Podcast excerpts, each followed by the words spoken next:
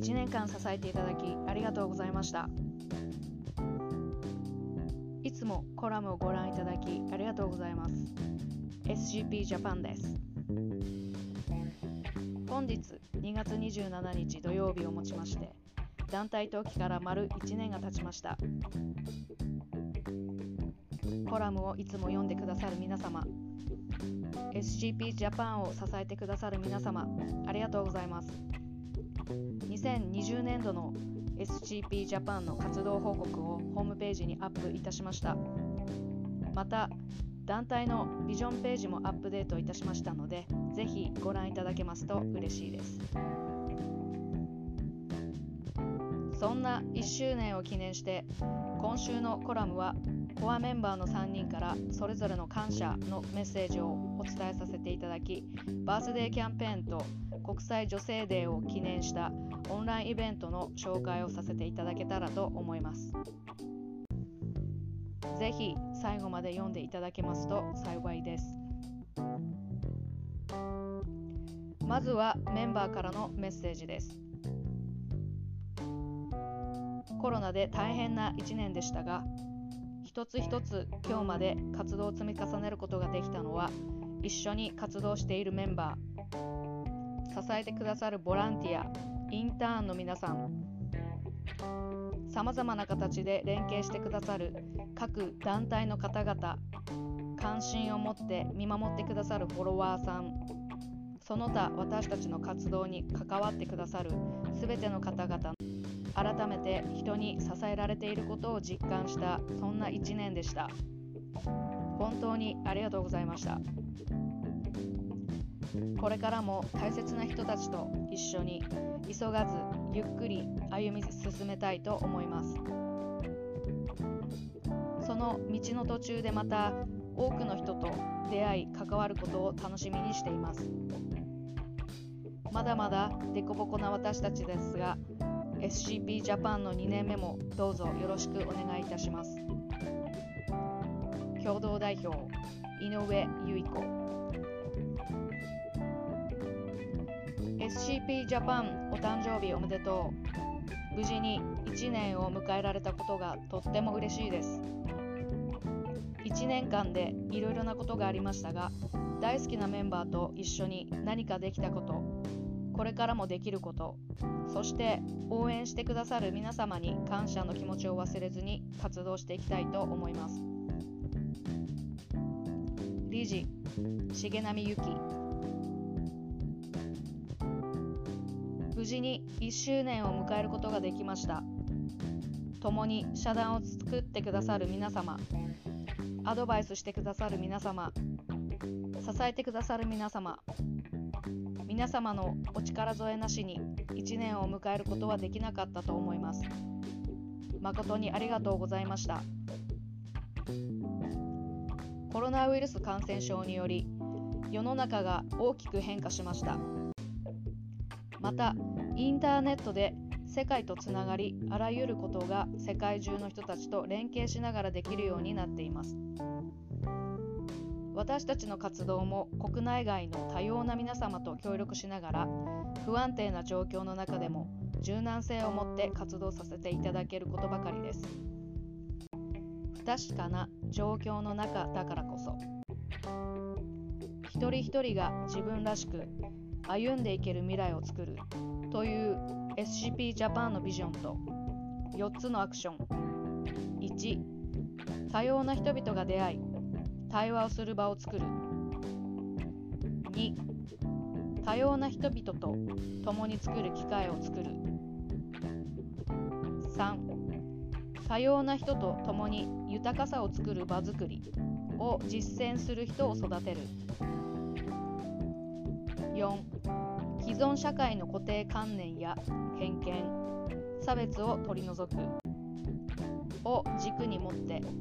団体の大きさも形もプロジェクトの在り方もその時その瞬間に一緒に関わってくださる皆様と最適で最高なものを作り続けながら共生社会づくりにスポーツや運動を活用してチャレンジしていきたいと思います。またそういう組織の在り方こそが持続可能サスティナブルではないかとメンバーと議論を重ねた上で今は納得しています。これからもたくさんの人々と共に SCP ジャパンを作っていきたいと思いますので今後ともどうぞよろしくお願いいたします。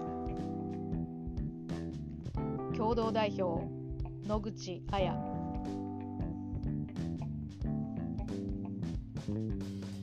いてバースデーキャンペーン企画のオンラインイベントのお知らせです。1周年を記念してまた3月8日の国際女性デーを記念して日本の女子サッカー選手のアメリカ留学をサポートする女子サッカーブリッジさんと2夜連続のコラボイベントを実施します。野口井上もブリッジさんにお世話になりアメリカに留学していました。3月8日の国際女性デーを記念するのにふさわしい内容であること間違いなしですのでぜひご参加いただけますと幸いです。2年目も私たちらしくさまざまな皆様と歩んでいきたいと思っております。SCP ジャパンを今後とも何卒よろしくお願いいたします。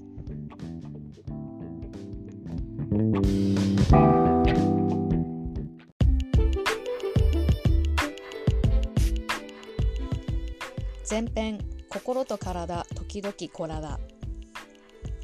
皆さんこんにちは。SCP ジャパン共同代表の井上です。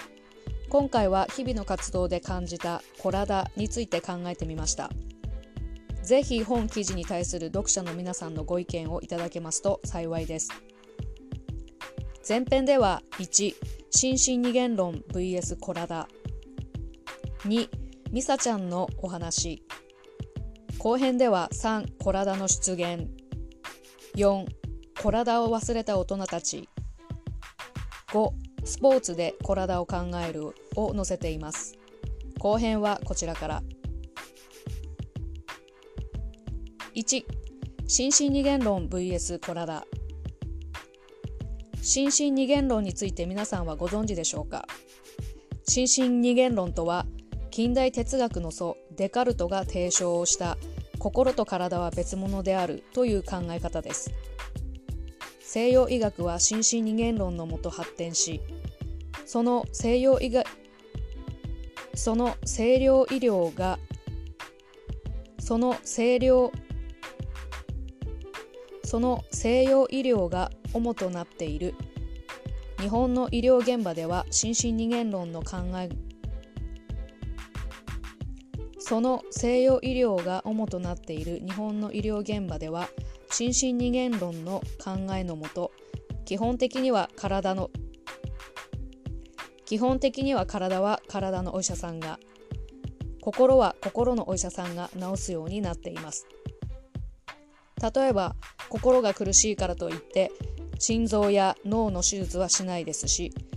骨が折れたからといってセラピー治療はしないのが通常です。一方で精神科医として有名な中井久夫先生は以下のようなことをおっしゃっています。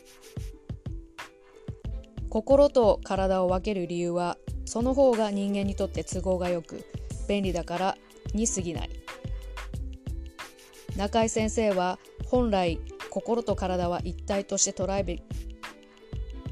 中井先生は本来心と体は一体として捉えるべきなのかもしれないと示唆し「体」という言葉を作りました。今回はそんな体についてスポーツや子どもの視点を交えながら考えていきたいと思います。まずはじめに改めて体とは何か。体とは心と体が一体となっている状態のことです。いるのはつらいよケアとセラピーについての覚書という本で著書の東畑さんは体について分かりやすく説明してくれています。調子が悪くなっておかしな状態になるとき心と体の境界線は焼け落ちる。そして心と体は体になってしまう。東畑さんは不安になるとお腹が痛くなる。緊張すると汗が出てくる。などは体の状態であるといい。どちらかというと体を一時的な状態として捉えていますが冒頭の中井先生の言葉を借りればもともと私たちの心と体は体であることが自然なのかもしれません。どちらが厳密に正しいのかはさておき療育どちらが厳密に正しいのかどちらが厳密に正しいのかはさておき養育に養育をはじめ子どもたちと日々活動していると私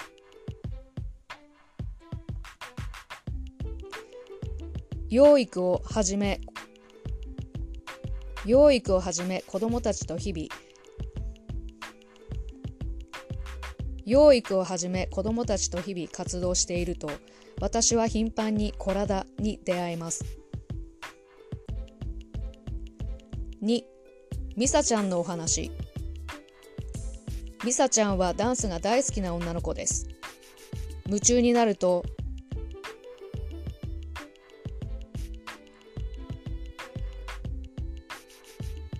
際限なく踊り続けるパワフルガール。ただ思い通りにいかなかったりゲームや遊びで負けたりすると気分が一気に下がり立て直すのに時間がかかります。ある日朝ある日朝からなかなか気分が上がらないミサちゃんは別の子供が楽しそうに遊んでいることが気に食わない様子。だんだんとイライラが募り遊ばないでそれしないでと憤慨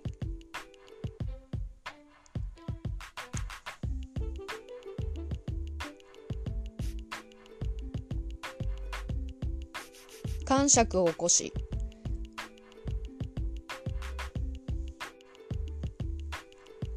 だんだんとイライラが募り遊ばないでそれしないでと感触を起こし大人でも抑えるのが大変なくらい激しく暴れ出しました。一見わがまま